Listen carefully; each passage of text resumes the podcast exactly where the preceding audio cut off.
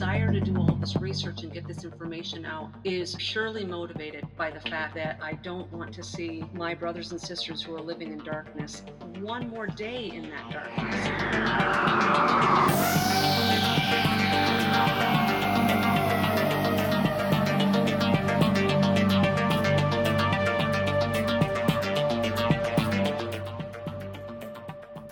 Hey, this is Unrefined Podcast. I'm Brandon Spain, your host, with co host Lindsay Waters. Welcome to another episode.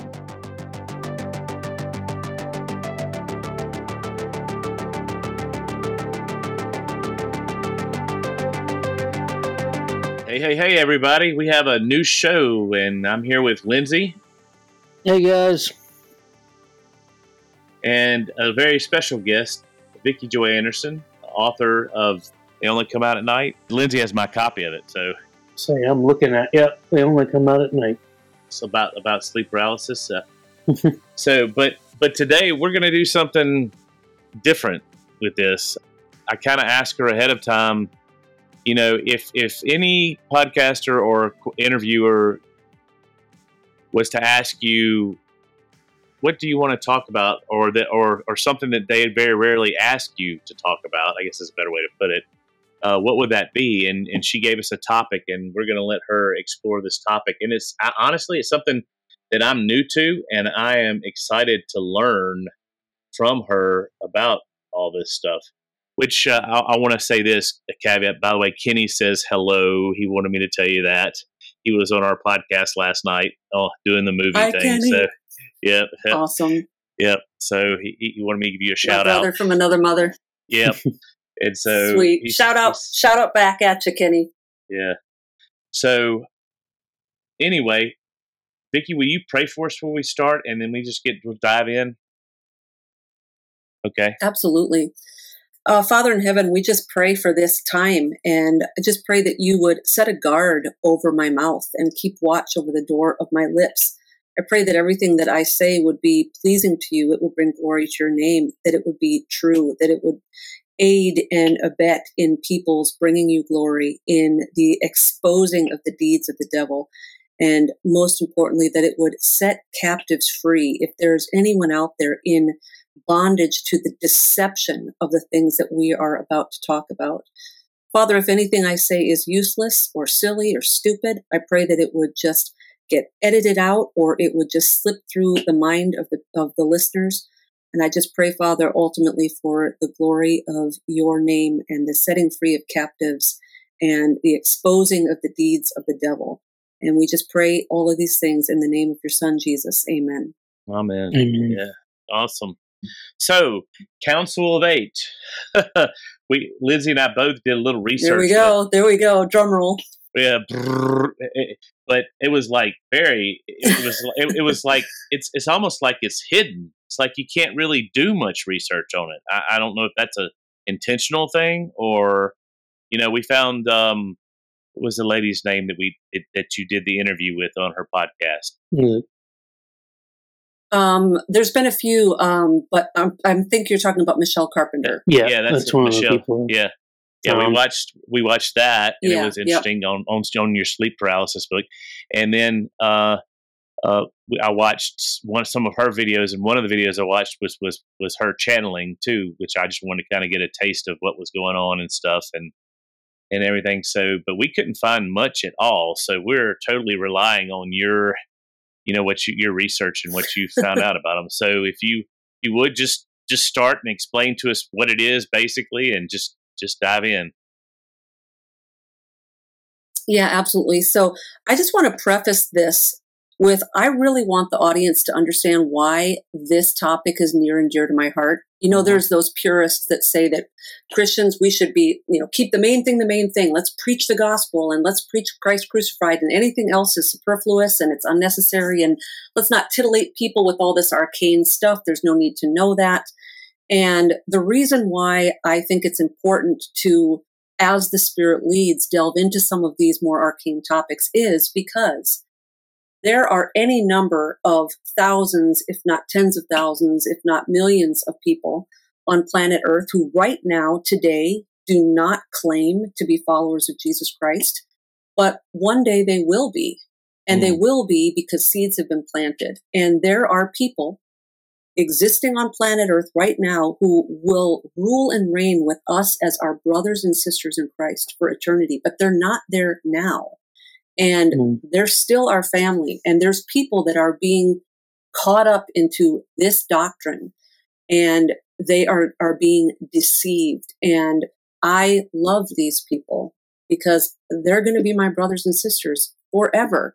And so I am that my desire to do all this research and get this information out is purely motivated by the fact that I don't want to see uh, my brothers and sisters who are living in darkness one more day in that darkness. Like let's mm-hmm. let's get the truth out and let's hope that the Spirit rides upon that truth and convicts and grips the hearers of anyone who might be uh, wrapped up in this doctrine. I would love to be able to provide a biblical explanation. I would like to unmask this Council of Eight so that you can understand who you're channeling and who you're communicating with, and that you can understand that a better spiritual being to be speaking with would be Jesus Christ, who loves you and who died for you and does not have ill intentions or narcissistic deceptions in mind when he communicates with you. So mm-hmm. just wanted to give that as a little background as to why I'm doing this. You know, these fringy um, topics are so in vogue now and they yeah. are fun to talk about. And there's just a fine line between uh, talking about these things so that we can preach the gospel and talking about these things because they're titillating. And so I just wanted to make that clear from the get go that there's nothing titillating to me about this at all. Yeah, that's that's really interesting. You say that. I wanted to point out two things in my devotional this morning. I learned about the word redeem, and I never realized. I've read it a million times in the Bible. Redeem, you only redeem something that that was once owned. So God owned these people, and He is redeeming these people. So you're right. these people are infinitely valuable, and they're going to become our brothers and sisters one day when they accept Christ. That's. I mean, I love that. And the other thing I wanted to point out is what I appreciate about what you're saying is is there's two other guys that I really uh, I've I have a respect for that do similar. One of them is uh, I, am going to butcher his last name is Carl Technerib, I think, or um, oh he, t- uh, yeah, Carl Technerib. I love him. Yeah, yeah. He goes to Burning Man. He goes to these things. He he is he is seeking and saving the lost, but but by going into these things and becoming incarnational in these things. And then the other guy is Nathan Ziebler with what he does with MUFON and stuff, and and even what what Heiser used to do with that the UFO things he did. If we don't go to the fringe, nobody yeah. will. Marzulli.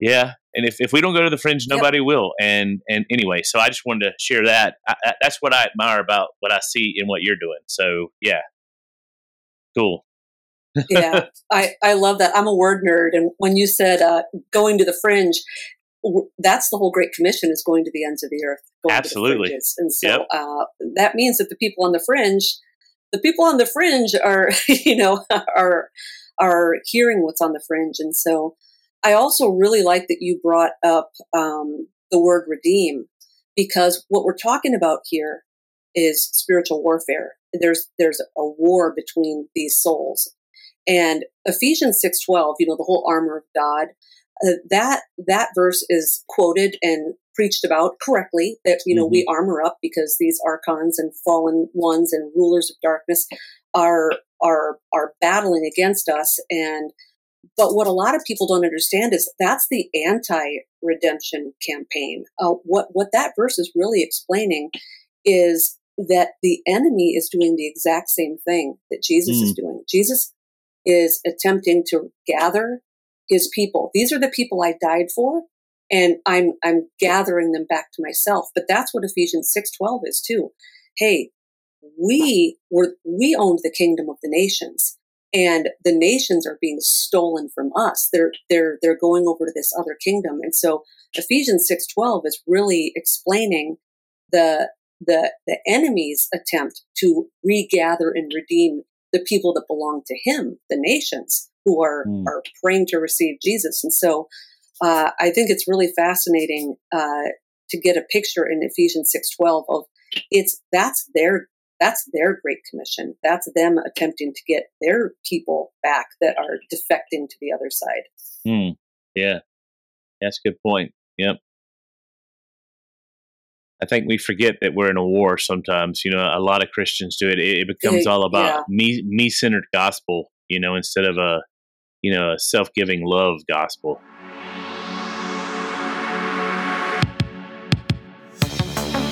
Hey, my unrefined friends. I just want to tell you guys that I am so thankful that you are my life.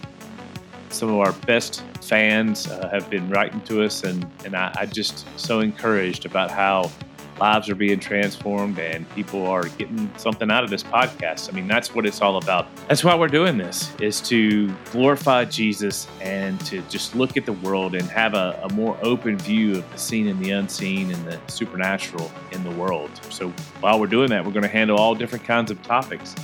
But see, what I'd like for you to be involved in or part of is our members only group things that are coming in our members only group that are going to just blow your mind. Not to mention, there's going to be episodes in there that you won't be able to hear just on the normal episode channel. So make sure to visit our website at unrefinedpodcast.com and check out our members only community. I just can't stress the fact that, you know, we're after building a community and there's there's so much out there, you guys, and there's so much coming, I really believe. We need to build these strong communities of Christ followers to, to be able to handle what might be coming in the in the future days. We're sure that you'd be a good fit and we cannot wait. I can't wait to see you there.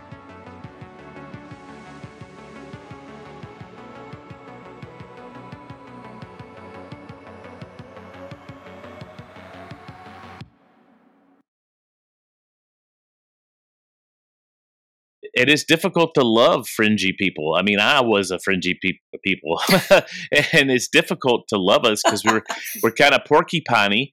But at the same time, once you get us into Jesus, we're going to burn, and and you know sometimes burn out, which is not good. But we're going to burn for Jesus, and because I, I I'm of the type, you know, where when I was before I was saved, I mean, I, I wouldn't sign up for anything unless I could do it all the way and and that's how a hmm. lot of the, I think the fringy people are is is they're looking and they're, they're they're thirsting hard for the answer, and we have it, and and I think that's the the cool thing about a lot of the stuff that we talk about, like what you're about to talk about, and and other people is is it does kind of titillate and it draws them in, but then we get to share the gospel, you know, with them by that that drawing in of what we're talking about.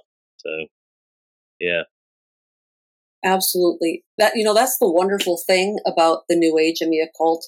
Everything they do is a mimic or a mime or a mockery or a bastardization of the biblical model. So in in unraveling what what these things are, you can always seamlessly preach the, the gospel because that is the mirror image of what they're of what they're doing. And that's certainly the case with the topic today with the Council of Eight. They are mimicking something biblical here. Mm. And I'm really happy that you brought up the whole man centered gospel because one of the reasons why so many New Agers and occultists are sucked in is because it is a man centered gospel that they're getting. You are wonderful. You are a chosen one. You are a bright being of light the world needs you. Who doesn't want to hear that kind yeah. of stuff? You know, mm-hmm. where you go to the Bible and it's like, you know, no one is righteous, no, not one, for all of sin and fall short of the glory of God. And it talks about killing your sin and sanctification. And yeah, I, would rather uh, have someone kiss my butt too, right? So, yeah. Yeah. Um, you know, they understand how to lure in a human being. And, and it is through flattery. And a lot of people do all for it. Even even the Christian church is kind of going this vein too. You know, we talk all about the love and the grace, and nobody really wants to take a hard look in the mirror anymore. Yeah, mm. yeah. Obedience is important, and it's it's all but forgotten in the church today. You know, it, it's it's primary. Yeah, we have a lot of head knowledge, and we have a lot of, you know, and yeah, and very little even even in that, I see a Gnosticism of of a man centered gospel with people who have right doctrine a lot of times, and yet they have their life doesn't issue forth in any fruit.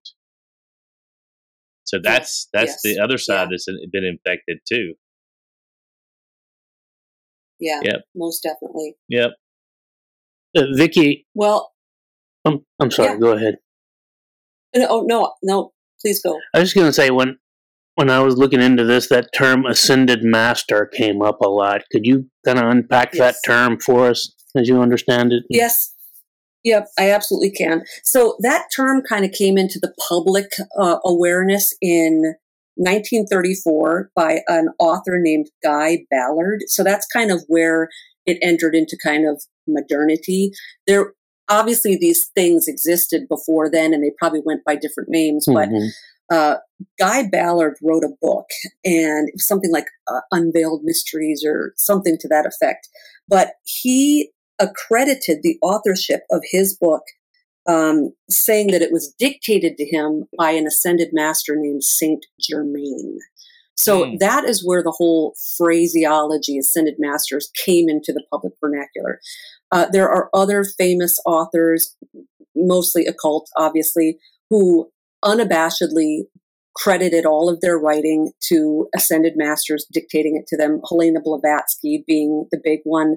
Uh, Mhm. Edith Nesbit. Not a lot of people have heard of Edith Nesbit, but Mm-mm, Edith never heard of her. Nesbit, she was born like in like ah, like 1854 or something like that. She she lived until um, the early like 1924 or something like that. So somewhere in between 1854 and 1924, uh, Edith Nesbit was a author and poet. She was from England, and she wrote a bevy of children's books. And she unabashedly talked about automatic writing, where um, she would just uh, like her hand would just be you know taken over, and she would write thousands and thousands of words just in one sitting. And like this automatic writing that was assisted to her by these ascended masters. And interestingly and controversially, uh, C.S. Lewis says that Edith Nesbit was his number one influence for desiring to write children's fiction. So a Wow. little odd there that um, Yeah. that was his influence. But so anyway, uh, what an ascended master is like if you go to Gaia.com or something like that and you look for the the general definition of what is an ascended master, Mhm. what they're what they're basically described as and you're going to see a lot of eastern influence here in in this understanding. It is a astral guru. Um, um, they they reside in the astral realm. And if you astral project and, and or meditate or or find you know channel them or communicate with them they are these astral gurus that are something more than human. But and here's the interesting part they were formerly human so it's putting forth this idea uh, and this ties all into theosis and Christ consciousness and ascension doctrine. Depending on what era you're from, it's pretty much all the same thing with a different Mhm. name. It, it's this idea that we as human beings can ascend to godhood. So we're going all the way back to the garden. Very first deception that we, we ever encounter in, with mankind is this, this lie that has yet to ever be fulfilled to anyone it was promised to. You can be as a God.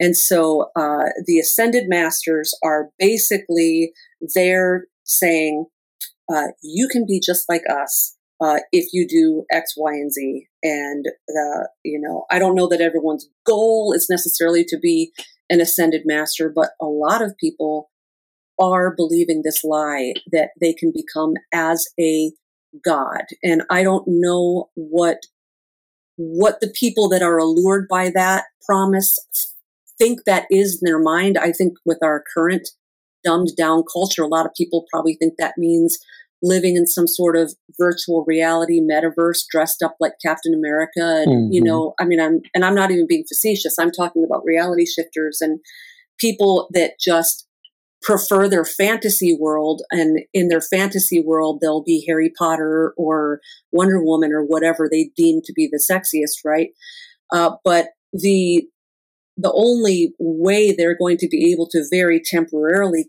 keep that promise is probably through singularity, through transhumanism, which you know, Yeah. um, if that if, if God like means we we we live a little bit longer, Um, the, the scary thing about being as the gods, and one of you mentioned Michael Heiser earlier, uh, who was a strong proponent of clarifying the meaning behind Psalm 82 and what this, this is the cleverness of the enemy, the deception of the enemy.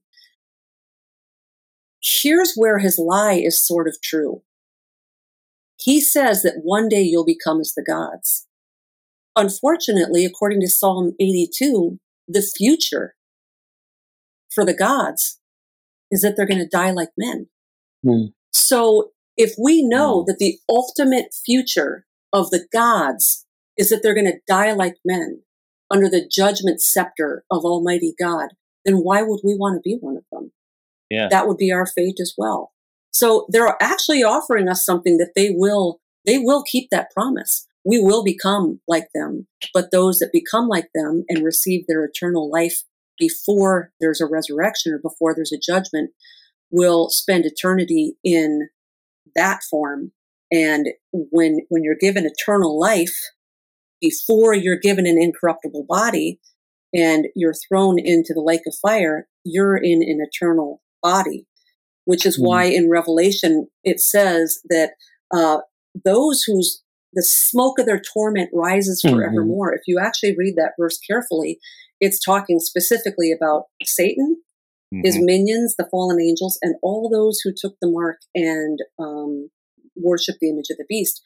Because the people that took the mark and worshiped the image of the beast received the promise of godhood. They received their eternal life too soon, and they're now in an incorruptible body. So when they're thrown into the lake of fire, it cannot be destroyed. So that that's the promise of eternal life that that, that they're getting. Mm-hmm. Vicki, can, can I ask wow. you a, qu- a question? Yeah. And this kind of goes back to something you were saying earlier. What do you think about the Christian doctrine of theosis that comes from like Athanasius and some of the early church fathers? Is is that the same thing that you're talking about? Is that a deception or or or is it nuanced? It's a little different, and I, I think it's nuanced. So theosis, um, uh, C.S. Lewis wrote about this as well. C.S. Lewis and those the proponents of theosis, they aren't saying that you become God, right? Mm-hmm. But unfor- unfortunately, the doctrine is it hangs upon such a precise requirement of language that it can be easily misconstrued, mm. misinterpreted, and abused. And it uses phrase, the phrase divine spark. And if you are sitting down with another believer and you, you are both in full agreement that the, the, the word of God is, is the inspired word and right. you are on the same page and you understand what you're talking about, yes, um, I can see, I can see what they're talking about, but the word divine spark, like many biblical words, has been hijacked by the yeah. enemy.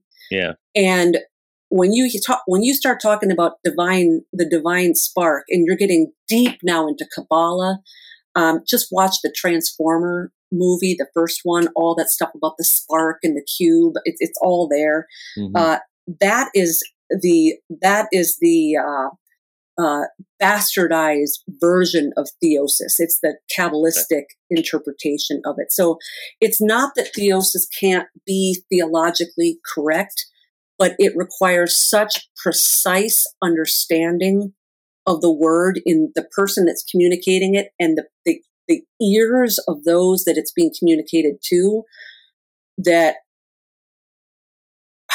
it's almost not worth I, it. I think because those terms, it's almost not worth it. I think that, and if we want to keep going forward with a theosis idea, let's find it in scripture and let's explain it biblically because yeah. the the New Agers and the Kabbalists have have made mincemeat out of that original mm. doctrine. Yeah. What about yeah. the verse? Uh, it's either First or Second Peter about being partakers of the divine nature. How does that play into it? Right. So being a partaker of something and possessing something is two totally different mm-hmm. things. So mm-hmm. um, if if my neighbor drives home in in a Porsche and he's got the title to that car and he parks it in his garage. He is the possessor and the owner of that Porsche. Mm-hmm. If one day he hands me the keys and he lets me drive it one time, hey man, that's awesome. And I'm going to hit that pedal as hard as I can and have some fun. But at the end of the day, I have to give the keys back and my name isn't on the deed. I, I partook in that for a moment and I, Mm. I only partook in a portion of that pleasure. I didn't have the pleasure of owning it. I had the pleasure of getting to tell people I experienced this. I've got to tell you this. This is awesome. So, uh, being partakers in something that doesn't ultimately belong to us is different than we now encompass that. Mhm. If that Yeah. makes sense. Yeah. No, that's a great explanation. Well, it's a, it's the difference between um, participation and ontology. Okay, ontology being that we become God versus partaker, or we're a participant with God. Right? Is that what you're saying, basically? Yes, Mhm. absolutely. Okay. Absolutely beautiful. Yeah. Sorry, sorry, guys out in the audience for those big Yeah. words. oh man, you got a word nerd here. I, I apologize. well, I, so it, Yep. go ahead. i- if I can steer us to if I can steer us to the Council of Eight, yes. this is uh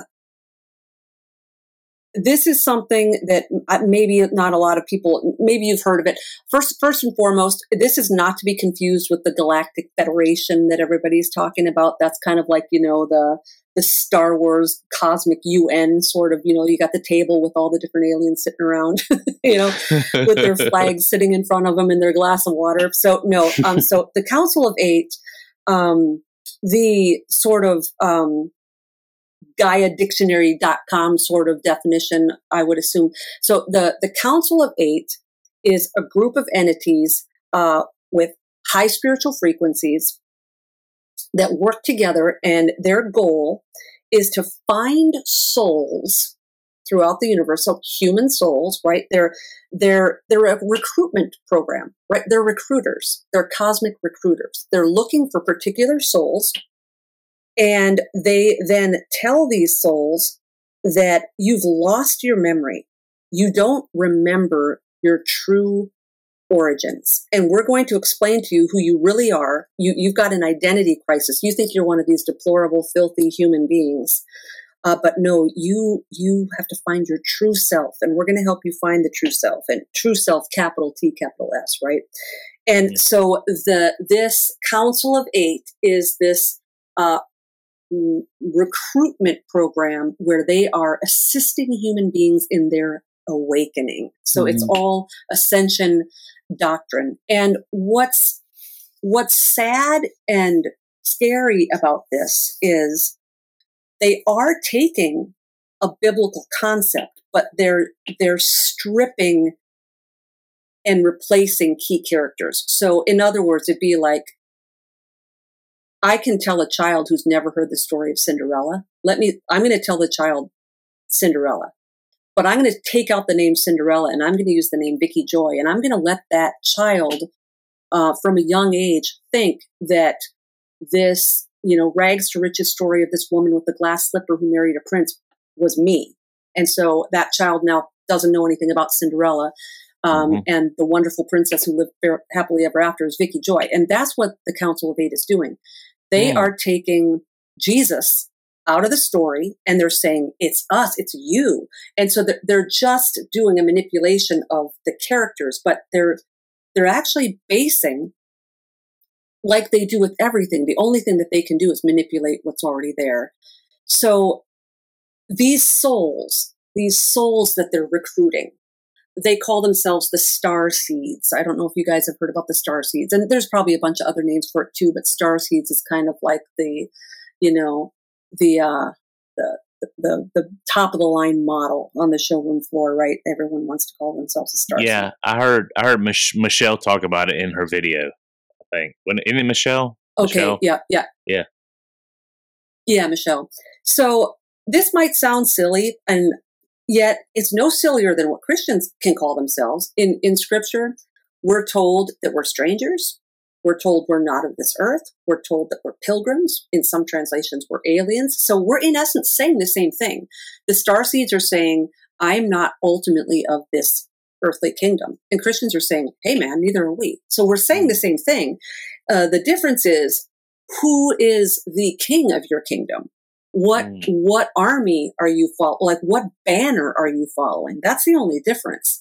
So, you know, it's always easy to point fingers at people on the fringe, like we were saying earlier, and roll your eyes and laugh at how silly they sound. But mm-hmm. if you really break down a lot of what what's in the Bible, we sound pretty silly too. So, mm-hmm. yeah, um, we do. This the star seeds.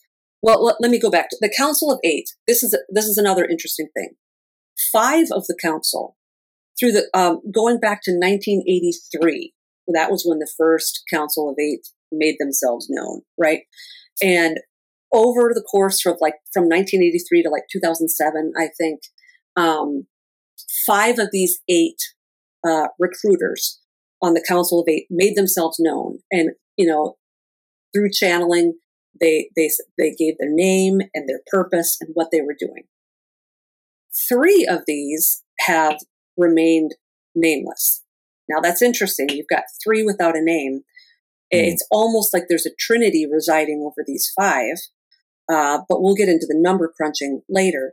Uh, these these um, this council of eight is uh, interestingly the five that have made themselves known. They communicate with mankind verbally, audibly, through automatic writing, uh, through more human means of communication. The the three that remain nameless communicate with mankind energetically. So they're not the ones that are um, speaking to people um, directly or, or hooking up with people in the astral or through meditations and things like that. So, with that said, uh, I don't want to jump ahead to. Oh, actually, I do want to explain this. I am going to read a quote here. The fifth member of the Council of Eight who made themselves known to mankind, and just listen how flattering this is. Listen, j- just, I want you to juxtapose what I'm about to read with a scene in your mind of the serpent talking to Eve. Okay. okay. See okay. if there's any similarities in this approach. So the the last uh, council uh, member, and I there's names for all these guys, and I'm not going to give them the time of day. I'm not going to give them you know the spotlight. I also think there is a lot of power in frequency in the spoken word. Uh, mm-hmm. Let there be light and there was light. Uh, Lazarus come forth, and the dead was raised. If you say to a mountain, move, it will move. So we know if anywhere from one to five words, uh, you can actually um, cosmically realign things just by speaking things out loud. So I'm not mm-hmm. going to give these names the, the, light of day. You go look them up if you're interested. But the, the fifth member of the Council of Eight to make himself known said this. Um, this, this was his first instructions to a group of Texas. So I, I don't know. I guess he held a conference or something. I don't know. But this is a quote, supposedly, allegedly, from this guy, this this council member, this recruiter. This is the moment in your life when it was promised before you were born that you would be awakened, that you would be told you are not the you that you see in the mirror. That is your disguise. And it is necessary that you came to planet Earth with a disguise. It is necessary that you learned how to fit in and that you pretended to become human. But you are not. You are incredibly powerful rays of intelligence, beautiful white spiritual beings, bright light of all that is residing in a physical form, bright ones. I say to the mind and I say to the heart, I say to the soul and the spirit of your being from this point forward, when you look at yourself in the mirror, look only at your eyes and look for the light that is in your eyes. See yourself. Remember yourself. Hmm. Sounds real beautiful, very slippery of tongue, very much like the garden. Very much. I mean, that's yes. how he, very smooth tongue. That's how he convinced Eve and then Adam. You know, is that sounds awesome. I mean, who wouldn't want to be that if you didn't know what it, where it was coming from? Mm-hmm. Right, right. Well, and it plays on. I, it it is fascinating to me. These spiritual beings know more about the human psychology of human nature and our minds and what motivates us and drives us. I think every human being on earth, even Christians, even those of us uh, who are following the Lord and pretty much stay out of trouble and have a good life, we all have those moments where we're like, is this all there is? Is this what it's all about? Or why didn't my life go the way I wanted to? How come I don't fit in? How come no one understands me? How come every group, church group I go to, no one talks to me? We all have these collectively as human beings. We have doubts and we have fears and we have a drive to to be a part of something big and uh, and to leave a mark on on on on the world. And so if someone comes to us and says, "Here's the explanation," all those doubts uh, that you always had, and you're like, "Now it makes sense." It's because I'm not really human. I was something.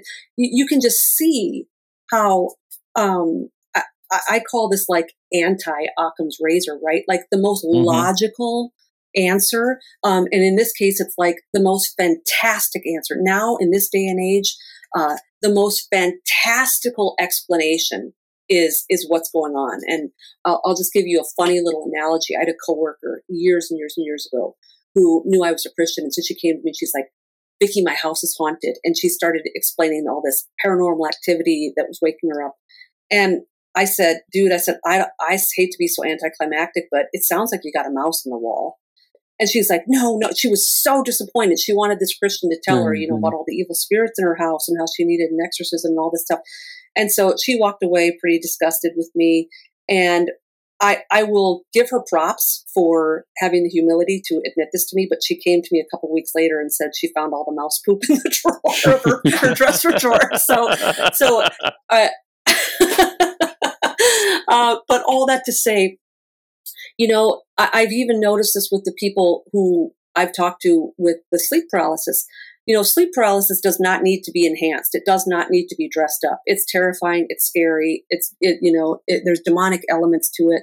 And it, you don't have to do anything more to dress it up to like convince people it was scary. But, you know, then you've got the people that are kind of seeking to find everything in their life then that's related to that. And like, well, you know, the other day, my, my light bulb flickered a few times and then it, the, the light bulb burst and it's like, you know, not every busted light bulb is a demon. And so I, I think that that this is extremely, when you look at the mental health of 21st century America and you look at how bereft we are of biblical truth, we are ripe to receive this kind of information. Mm-hmm. You are a bright one.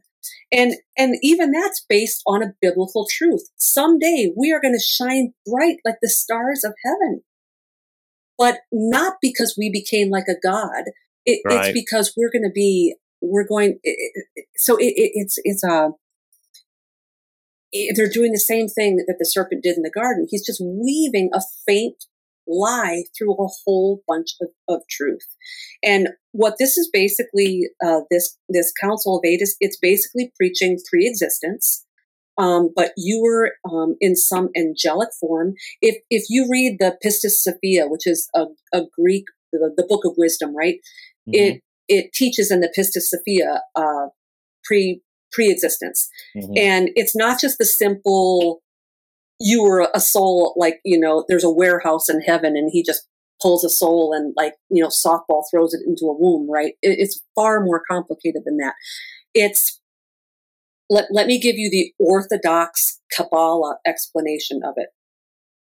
Their explanation is that when the third of the angels fell there were angels that took satan's side and there were angels that took god's side but there was this mysterious Switzerland mamby pamby group that couldn't decide. Okay. Really? Mm-hmm. So the mamby, yeah. So the mamby pambies that couldn't make up their mind who, which one was greater, they got put in a heavenly detention center, and their punishment and or their opportunity uh, to make things right was that they were going to be given the opportunity to be put in a human body and live out a human life and through the course of living a human life in a human body learning all of the lessons and having all the experiences they would then at upon their death they would have then made their choice like like we do whether they choose to be a sheep or a goat.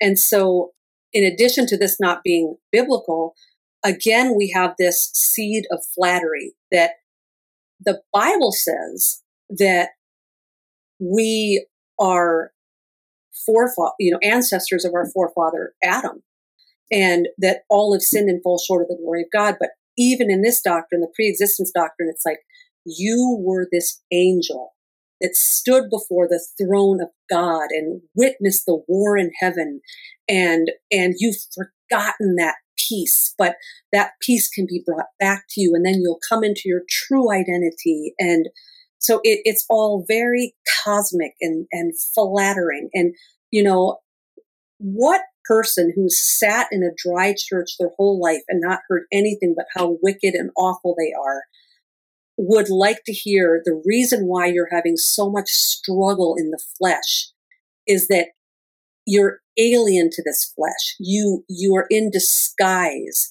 Um, and I personally think that that's blasphemous because uh, that's an incarnation. That's what happened to Jesus. Jesus was God incarnate in flesh, the word become flesh. So mm. for me to say, I too was this angelic being who lived in, by, you know, within the, the realm of the throne room of God. And, and I came down and, and acquiesced to be put into a human body to suffer so that I can be a betterment for mankind. You are claiming to be God when you when you claim that that is what's happened mm. to you. It, you see the blasphemy masked in in in this in this doctrine? Yeah. Also, what I see is is, and this is very simplistic to what all you've been saying. I see this this need. They're they're taking, like you said, very biblical things and they're counterfeiting them, like like all the identity statements that, like from Ephesians and all this stuff that some of them that we are now and some of them that we were like you said we're gonna be and and they're they're they're they're realizing that that es- eschatological future now instead of it being something that we have one day in the new heaven and new earth or in heaven or wherever and and i, I you know exactly and, yeah they're just counterfeiters exactly which you, which is we now oh go ahead brandon I was just going to say, you don't counterfeit something that's not valuable. Yes, yeah, absolutely. So I love the way you just put that because what we in essence have here with the children of God and the star seed is a cosmic version of the prodigal son. Mm. We we've we've got this brother who wants that inheritance now. And then we've got the brother who waits for it, but he's in his flesh, so he he's he's sort of disgusted with the brother that gets the inheritance, and um and it's it's an even greater analogy because what a lot of people don't know, but th- this goes back into the Semitic culture, which is why it's so important to understand the context, the culture, the history, the language, and the geography of the text. If you're divorced from any of those five things, you're going to interpret the, the scriptures and the authors incorrectly. In Semitic culture, one of the reasons why the brother of the prodigal son was so disgusted was when half of the inheritance went to the to the first son what that meant was upon the father's death the inheritance was still going to be split again 50-50 so it's not that at, upon death the the guy that did all the right things got his 50% he ended up getting 25% of the 50% that was mm. left. So you, that correlates with these people.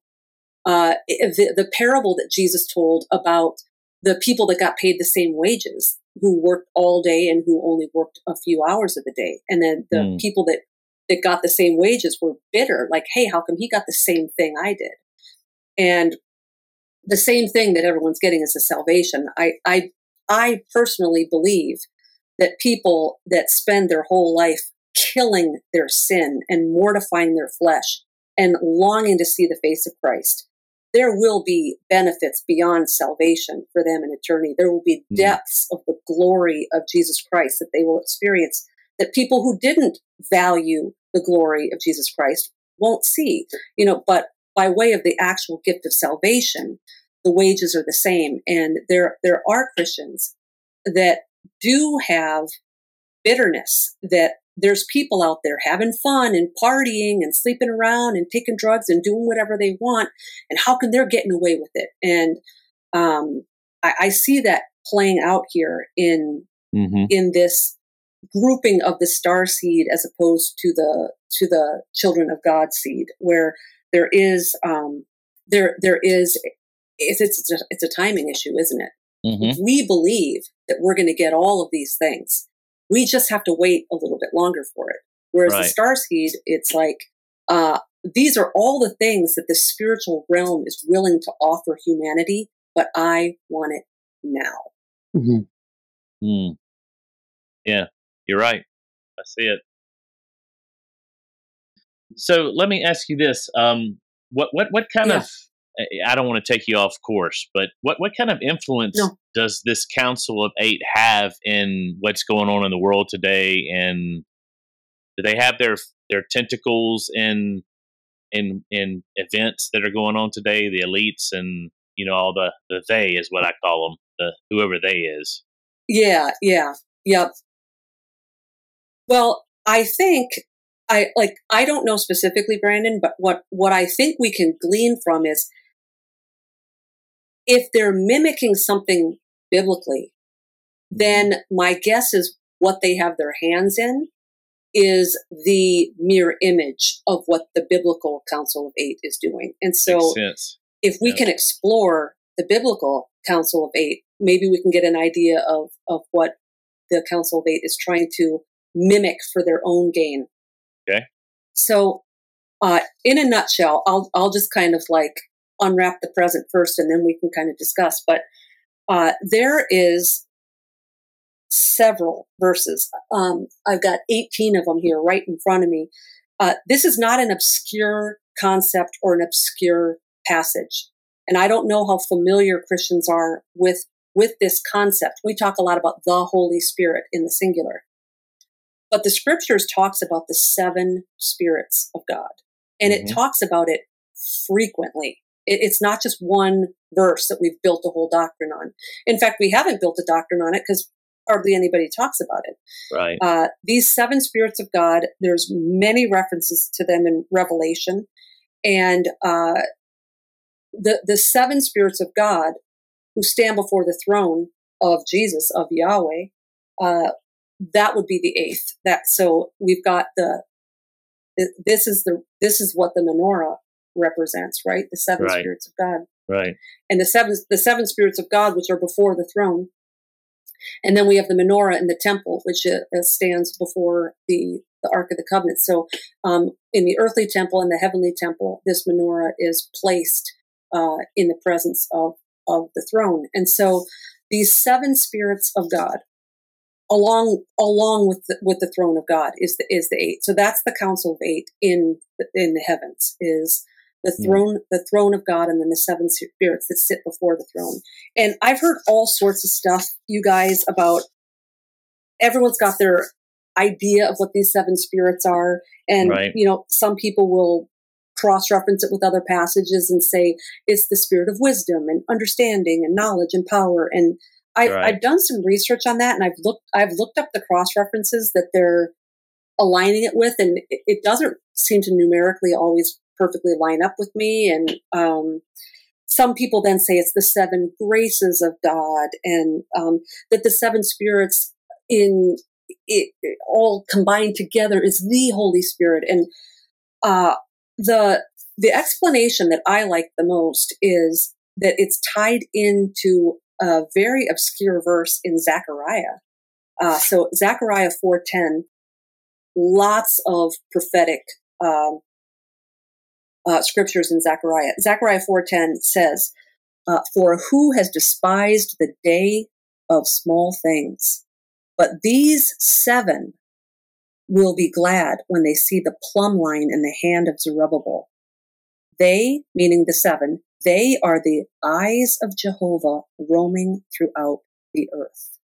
Hmm. So we have got Jehovah roaming to and fro throughout the earth, seeking hearts that are fully committed to him. And it says, when the Son of Man returns on the earth, will he find faith?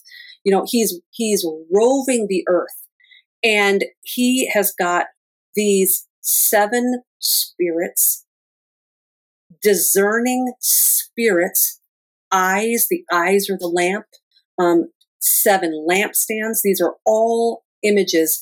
And to put it in modern terms, like let's think of it in terms of it's not seven floating eyeballs, but you know, let, let's think of something more creative, like, you know, some sort of drone or, or he's got some sort of, you know, device. And I'm not saying that he has a physical device, but what I'm saying is what I'm trying to get away from is people getting some silly caricature in their mind of, you know, Jesus flying around with a red cape holding seven eyeballs in jars. Like, because I think that when we, when we have silly analogies pl- painted in our head, we tend to just throw those things away. Yeah. Yeah. But if these, if these seven spirits are like I, I hate to use a occult metaphor, but what if they're like palantirs, you know, like in Lord of the Rings, where these glass balls that yeah. Uh, yeah. conjure up mm-hmm. um, information? Um, what if these are seven, you know, palantirs that can read the hearts and the souls and the minds and the action and the will and the emotions of mankind?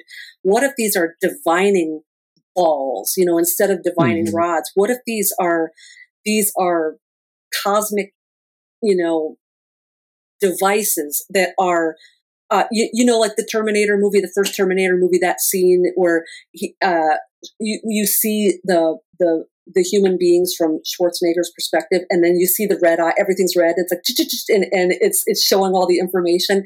Uh, that's the kind of hmm. eyes I'm thinking of. What if this is some sort of, um, highly sophisticated mind reading piece of technology where mm-hmm. Jehovah roves throughout the earth. And these seven eyes are just bam, bam, bam, bam, bam, bam. You know, in a second, he can tell you everything you've ever done, where you've been, what you're thinking, who you are. Uh, this, this is an instrument of, of judgment. And, and I don't mean judgment like you're going to hell judgment. It, it's, it's an an instrument of him discerning yeah. who his children are. Yeah. So if you have a council of eight, you've got a fake Messiah with a fake panel of seven people surrounding him, and they are now acting as the judges of mankind. Mm. Now we're in a heap of trouble because now we've got people uh, channeling these things and talking all about love and peace and all this beautiful coming together and how we're going to open the eyes and awaken mankind to their destiny. But if the guy holding the reins who gets to define love and gets to define eternity and gets to define, define peace and shalom is a guy who has completely bastardized, destructive, evil, narcissistic definitions to those words that he's not going to reveal to his children un, until, you know, the big vat of Kool Aid gets rolled out and they all get to drink of it, or they're all going to mm-hmm. ride Hale-Bopp or something like that, right? Mm-hmm. You know, the, that's where my heart is for these people. Because right now, they are being filled with arcane knowledge, flattery, purpose, hope, uh, Oh, in a lot of times followers that are saying you've helped me so much and I, it's all this love and peace and joy. But when the cannons roll out and the cannons start firing, this is the thing that people don't understand about Satan. I don't care how faithfully you've served him or how long you've served him or what you've sacrificed for him. When those cannons roll out, the first thing that before he even gets to the Christians, he's going to roll those cannons around and and fire on his own people. Mm. And it's it's going to be the worst version of friendly fire you ever seen in your life. And so that that's what's so devastating to me about this uh, corruption of Jehovah on his throne with the seven spirits of God. The, the seven spirits of God are roaming to and fro to find righteous people that he can save, that he, he can bring into his presence, that he can give total healing, a resurrection body, and exponential joy that increases moment by moment for eternity, where we share in his in priestly duties so, what, I ask you, what are the seven spirits of this Council of Eight searching for? And what are they going to promise their seed that follows them? Because they're not going to have a throne or a kingdom to offer their people when when the battle's done. Mm-hmm. Yeah. Yeah, I like that idea. Just going back to the seven spirits in Revelation so, something never quite sat right with me of just saying, "Oh, that's just the Holy Spirit." I mean, we've got this three in one Trinitarian thing, and now you're dividing one of them into seven. I was like, no, but why can't they be spirits or even what you're saying more devices spiritual, almost?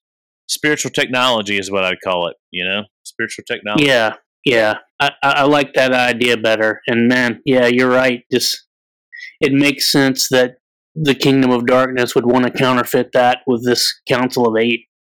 Yeah. Yeah. Yeah, absolutely. And it's it's all right under our nose, but again, if we're divorced from the context, culture, language, history, geography of a text, mm-hmm. we only have our modern pictures, you know, and uh, I just want to explain to people the picture of the heavenly throne that, that has been mirrored for us on earth.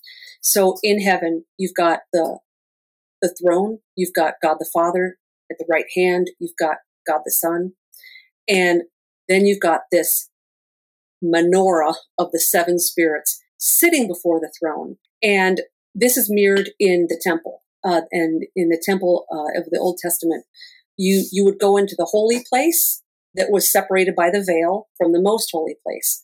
So behind the most holy place is the throne of God the Father. And then right outside of that, in the, in the holy place to the left, you've got the menorah with the lights that were perpetually lit, that the high priest kept them perpetually lit. And then to the right, to the right hand, seated at the right hand of the Ark of the Covenant, was the table of showbread, the bread of life, the mm. Messiah. And so you have here mirrored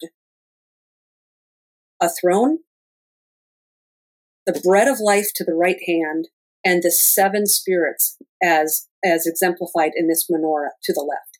This wasn't just temple decorations or church tradition or paraphernalia. They right. were showing mankind this is the org chart of the throne room. This is the org chart. So the Council of Eight is mocking and mimicking that org chart in their own heaven, their their astral plane. And here, here's the scary thing. For any human being who's never seen the real thing, the counterfeit is going to look incredibly convincing. And for those of us who know and have received Christ, we have been given a glimpse of the real thing in right. that it's been modeled for us in in the temple and so if you've got a uh, a throne room setup that doesn't match that biblical model it's going to be a tip off for you i'm in the wrong heaven here mm-hmm. and and so but but that means that you have to understand the dynamic of of the real heavens and so when we got a guy in a white beard sitting on a golden chair and Jesus sitting next to him, and we have no idea. We just kind of, that seven spirits of God is almost like a throwaway verse. And because no one understands it, or everybody in their attempt to, to make sense of it just start throwing darts at the wall and hoping they'll stick. Mhm. Uh, and if you don't understand that the symbol, you know, the the the the symbol of the nation of Israel is the menorah, and I know that their flag has the Star of David on it, but I'll, I will tell you all something. I was in Israel in '94, I think, and our tour guide was a uh, Holocaust survivor, and so a lot of people on the bus were asking him questions about the statehood, the statehood of Israel, and what a glorious day that was. And so everyone was asking questions about, you know, when all those laws passed. And so Izzy, our, our tour guide, said that the people of Israel were told that they were going to get to vote and choose on the flag, what the, what the flag would look look like, and they unanimously voted that the symbol that should go on the state flag of Israel would be the menorah because it is and always has been the symbol of their Mhm. nation. And Mhm. they were they were their vote was overridden and the Star of David was put on instead. And I could go I could do a whole nother show on that. But uh, the fact of the matter is it's more than a candlestick. There's something more to this. It's not just some uh, decoration for the synagogue. That this menorah is representative of something crucial to the understanding of of the kingdom that we are one day going to be a part of. And so, with something as crucial as the menorah, you know that the enemy is going to mimic it. And so, it, it's it's interesting to me that this doctrine of the Council of Eight is about as obscure as the doctrine of the seven spirits of God if you're inside of the church. And so, whenever there is something that is overlooked or hidden or won't be declassified, so to speak, there's Mhm. something crucial there. And I think that the church needs to take a second look at the 18 verses that explicitly talk about the seven spirits of God. And we got to stop turning it into some sort of Tony Robbins, like, you know, rah rah business conference, like, God wants to give you the spirit of knowledge and wisdom and power. So again, that's man centered. Mhm. Um, if there are seven spirits before the throne of God in heaven, that means that there are seven beings that have spent their entire existence gazing on the glory of God, something that we will die instantly if we look upon. And I just think we need a better explanation for what these seven spirits are. And in understanding then who they are, we have to we have to use it as as a weapon to expose and unmask the the imitators and the counterfeits. You know, it's interesting that the Council of Eight member was saying to the human beings at that convention in Texas, you know, you're not human, you're in disguise, you're in a mask. Mm. They're, they're the ones in a mask. That's the irony. That's the irony. They're the ones coming to, to mankind wearing a mask, disguised as an angel of light, Mm-hmm. but it's the beast himself. Mm. Yeah. Well, Wow. is there somewhere where we could get those? What did you say? Eighteen verses? Yes, yep. Um, I've got them here. I can send them to you, and you can put them in liner notes or whatever. Yeah. Please. Cool. And I'm just going to read a couple of them, just so the the listeners get uh, a feel for just the power that what what- like the ver- the, the word is a double edged sword, and I just pray that this brings um, conviction to those who haven't heard it, and just worship to those who who who claim to be of God. Yes. Revelation 1 4, John to the seven churches that are in Asia, grace to you and peace from him who is and who was and who is to come, and from the seven spirits who are before his throne. So this is amazing. John is writing a letter to the seven churches in Asia. He's giving them a greeting, grace and peace from him who sits on the throne, God the Father, and from him who was and who is to come, the Messiah at the right hand, and from the Holy Spirit? No. And from the seven spirits who are before his throne. So these seven spirits are actually through the the writings of John delivering a message to mankind, grace to you and peace. This is the heavenly council of eight, uh, hmm. under the commandership of, of, of the God of the universe, sending humanity greetings of grace and peace. So this is what the Council of Eight is uh, is attempting to mimic. They are mimicking Revelation 1 4. They're coming with a mask on, bright lights and, and, and filling people. And, and what are they saying? Grace to you and peace from the Council of Eight. Uh, but we know from the scriptures that that message was delivered from a different Council of Eight centuries before, before 1983 when this first guy decided to come and, and make himself known, this first ascended master. So all they can do is, you know, what, what does the enemy do? He kills, he steals, and he destroys. He mm. is stealing. This council of eight is stealing uh, because they are just plagiarizing everything that is in the scriptures. Uh, Vicki, let, let me ask you a question, if you don't mind. Have you studied the Old Testament context of the seven spirits at all, and and what the Jews thought about those seven spirits, or anything like through Talmudic or Midrash uh, stuff, or any of that kind of stuff? Not yet. My my research in this is so fresh um, to the point where it was sort of foolish for me to even suggest that we do this show today and uh, the reason why this uh, topic has become so close to my heart is because, as I mentioned at the at the front of the show, in the last year, I've I've been doing so many podcasts for for my They Only Come Out at Night book, and yeah. I have been interviewed and been on the shows of several people who do channel the Council of Eight, and these were these were lovely, wonderful people who were kind and gracious, and their heart is in the right place. Yeah. Everything about what they're doing, they they a hundred percent have their motives. That they really believe that they're helping, and and so my heart goes out to them, and it's my desire to reach people in the new age that that I really wanted to start studying this. So my my first Old Testament uh, run in with the seven spirits was that Zechariah 4:10 verse that I wrote right. uh, that I read earlier. Yeah. And I'm so fascinated now with the correlation between Zechariah and Revelation that I think my next on the agenda is to start really diving into Zechariah. Hmm. Well, what what do you think about the uh, the five foolish virgins and the five wise virgins and they're getting of oil for the lamps? Do you think that could be uh, did you? Is that one of the Mark or Luke or Matthew scriptures?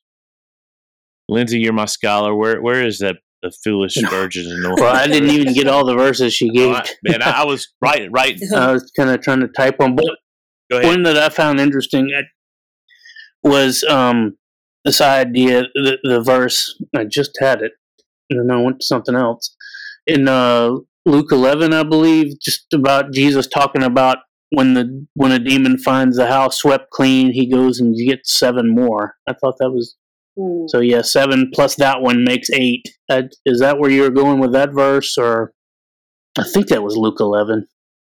Yeah, that is the Luke eleven one. Yeah, that that is amazing. That the parallel between between that and just think about it too. You don't just wake up one day and say, I want to channel the Council of Eight and channel them. You right. have mm-hmm. taken many, many, many foundational steps to reach steps. the point where they're going to, yeah. they're going to contact you. Mm-hmm. And so there are potentially hundreds of doors you have already opened in conjuring and communicating with these things, whether it's a Ouija board, meditation, astral projection. And it's interesting to me that, uh,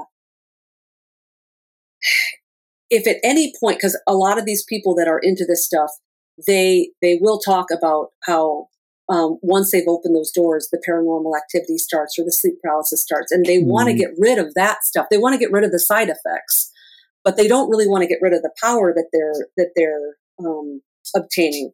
And so mm. there are a lot of people that will come that are, are steeped in this stuff and they want deliverance. But what they really want deliverance from is the consequences and the side effects, not the actual activity. And so what's happening and what, what I find interesting about this verse in Luke 11 is if you are one of these people that you want deliverance from the consequences, but you really, you're going to keep communicating with these things, it's going to go and find seven more. And mm. that's fascinating to me because some of the people that get really, really steeped into this, they do come back with seven more and they've got a cute little name for themselves, you know, Council of Eight. So mm-hmm. it, it's fascinating to me, some of these correlations. I am anxious to delve even, even deeper into this. I, I've just got some surface knowledge now, but I have a hunch that if godly people who love the Word of God and love truth and love a study of the Word. They like doing those deep dives.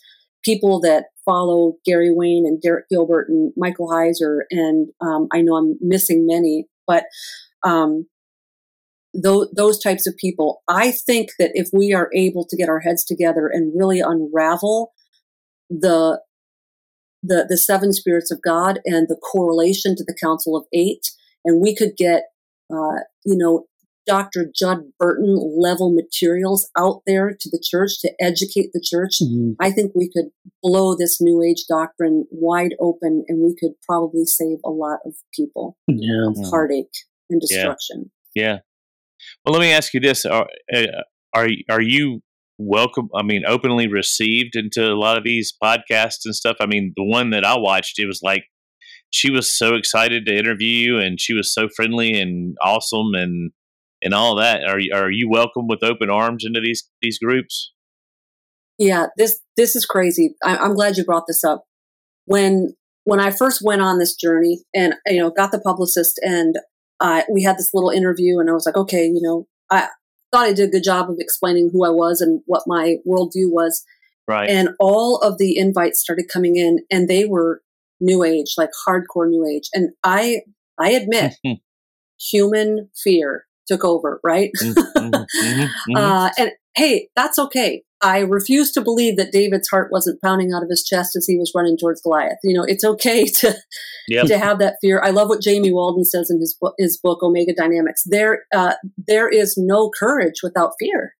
Mm. It, how, how do you develop courage if there's no fear? And so um, I, I was afraid. I, I thought these people are going to shut me down. They're going to change the subject. They're going to not air my show. They're going to be offended. I'm going to trigger them. You know, all these things that we're told in right. in mainstream media that you know we're we're being told right. that what we believe is offensive, and a lot of Christians believe that what we believe is so offensive that they're going to get in trouble or thrown in prison or beat up if they if they speak the truth. But here here's what's happened to me. Human beings are so ravenously starving for truth because we, mm. we don't get it anywhere anymore. It, it's hard to find in the churches. It's hard to find on television. We we are dehydrated of truth, and the body knows when the when the body's dehydrated it knows when it's getting water and it knows when it's getting urine right and so mm-hmm. if, if you're in the desert and and you're about to die if you don't get some water you're going to understand your body is going to understand your brain and uh, all the organs in your body you might not know the difference as someone who's parched but your body is going to understand the difference between fresh water and a mud puddle okay so, what I find interesting is when I'm on these shows, they are not just kind and gracious to me. They're not just really good, objective hosts who have, you know, are so skilled in journalism that they can remain objective.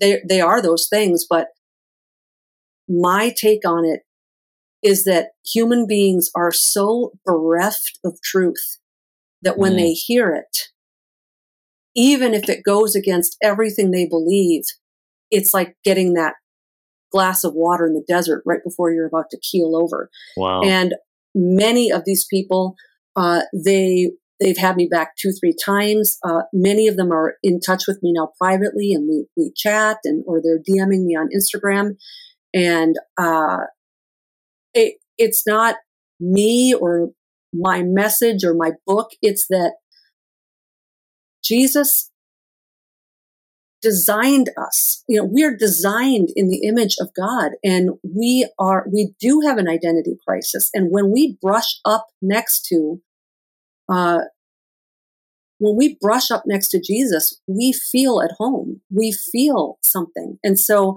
mm. surprisingly, uh, to me, one of the greatest joys of this journey for me has been I have been able to not just talk about sleep paralysis, but I've been able to uh, use sleep paralysis as a springboard to lay out the gospel message of Jesus Christ on shows that uh, would otherwise never give me the time of day.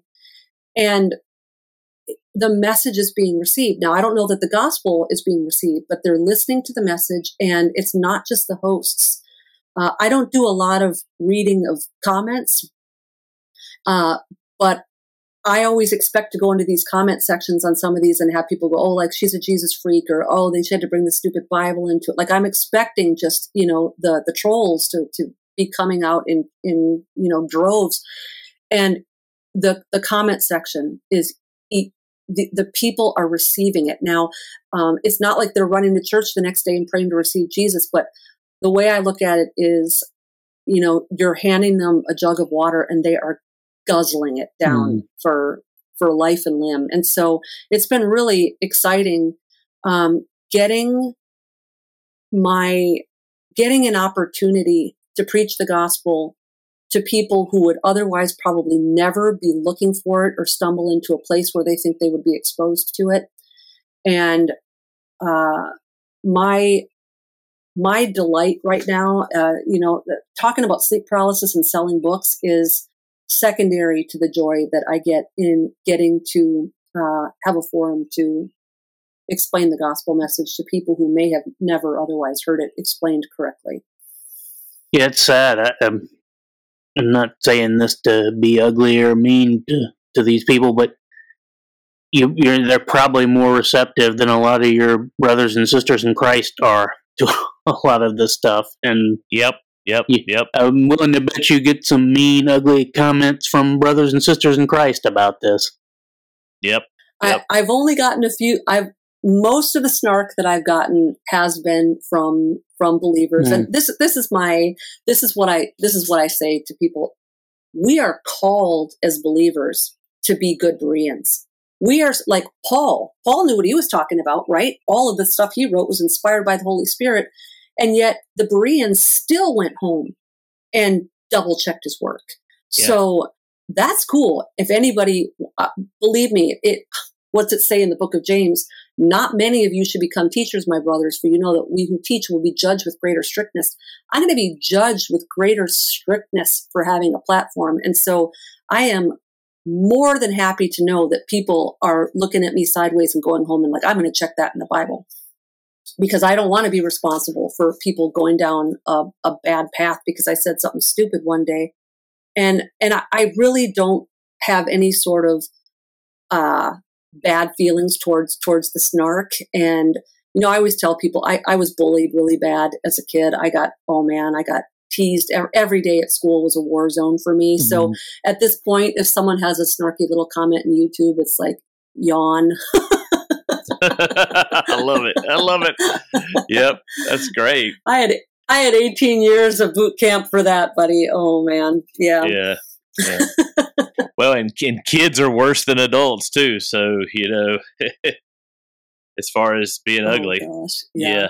But uh, yeah, I, I was going to second what what Lindsay said, and and most of most of my the snarky stuff comes from believers, and and I just I, I think that's sad. Yeah. I, am like you. I do. I read that this morning. Matter of fact, in the Book of Acts about the they they were more noble than the the uh, Thessalonican, and you know they the Bereans, and and that's interesting you brought that up and and i'm i want to be that too i want to be founded on the word but it's like it it it it actually encourages me and and uh i don't know what what word i'm looking for it um uplifts me that these people that that we're reaching out to already have a lot of the the gentleness and tenderness and all that kind of stuff down and when they come in the body of christ they're going to be awesome for the lord they're not going to have that religious spirit, so to speak, to to to uh, and they'll they'll go after their their their brethren, you know, in love, you know?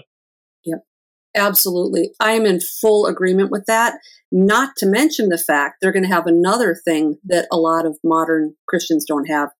They're going to have a fear and a respect for spiritual warfare. They're going to understand Yes. and believe the Yes. supernatural. It will uh, not be truncated. You're going to come to them and, and say, "Hey, pastor."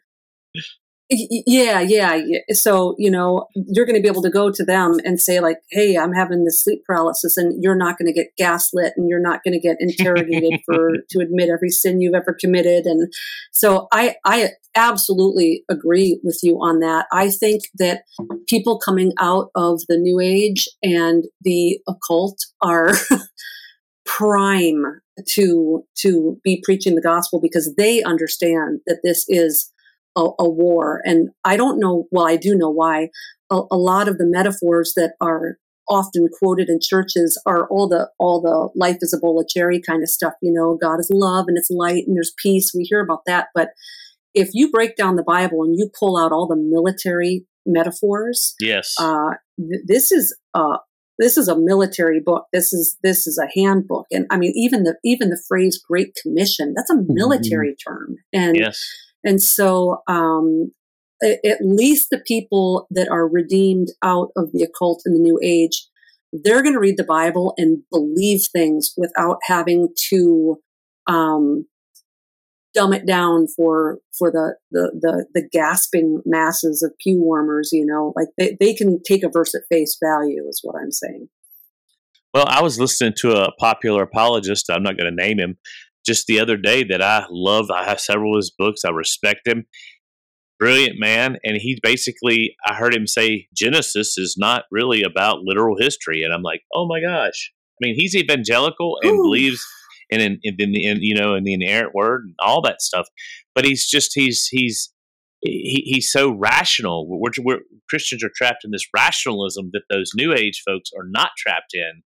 You know, that's why I, I love Native American type. Uh, I always had a heart for Native American type spirituality. I've always told Lindsay that when they get saved, they, they, they already have something that we don't have as Westerners. They have, um, if they're still in that culture, basically, if they hadn't been Americanized, if they're still in that culture, they have that aspect of the supernatural is there, and they will they'll do Mark 16, 16. They'll heal the sick, raise the dead, cast out demons. Do you know they will do what the Bible says, and you give them a Bible without all of our Western teachings, and they're going to read it and they're going to say, okay, well, how do I do this stuff? You know, where's it at?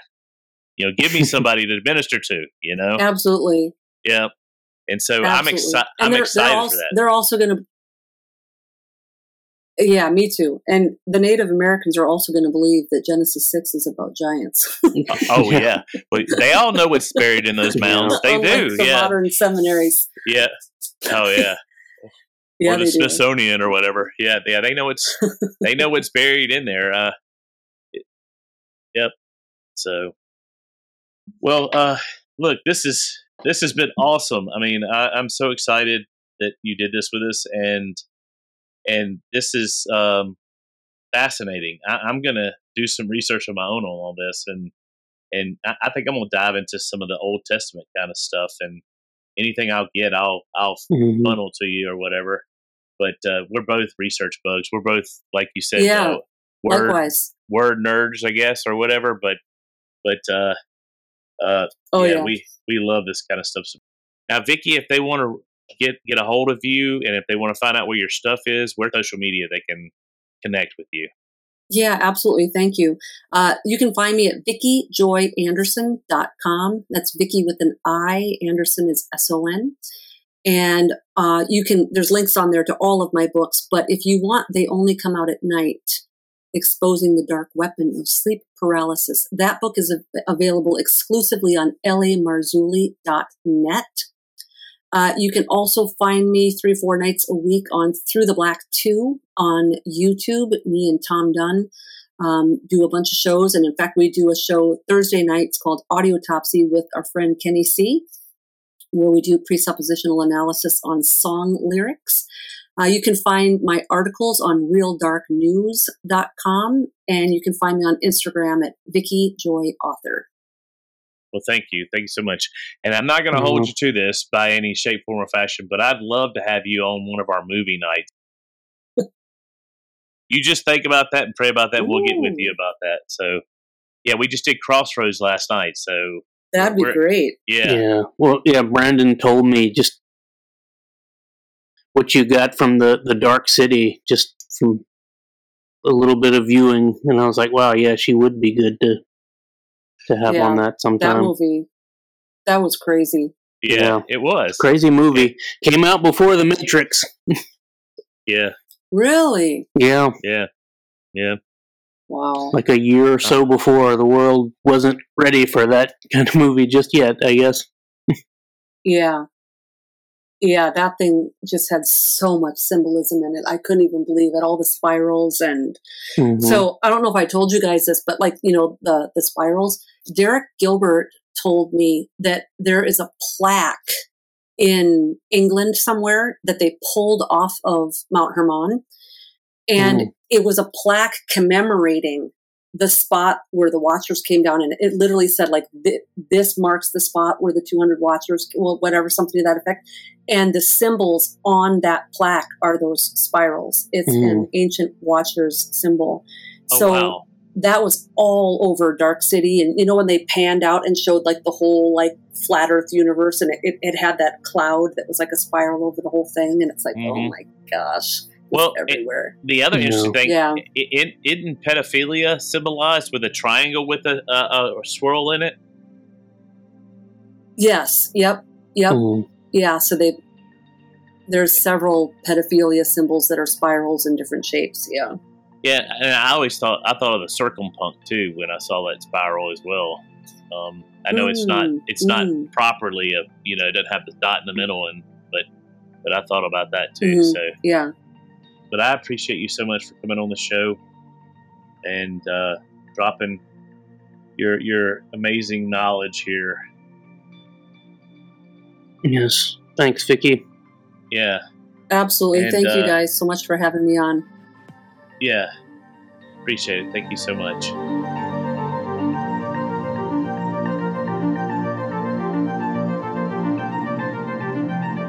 Thanks for listening and supporting us. And remember, stay naturally supernatural.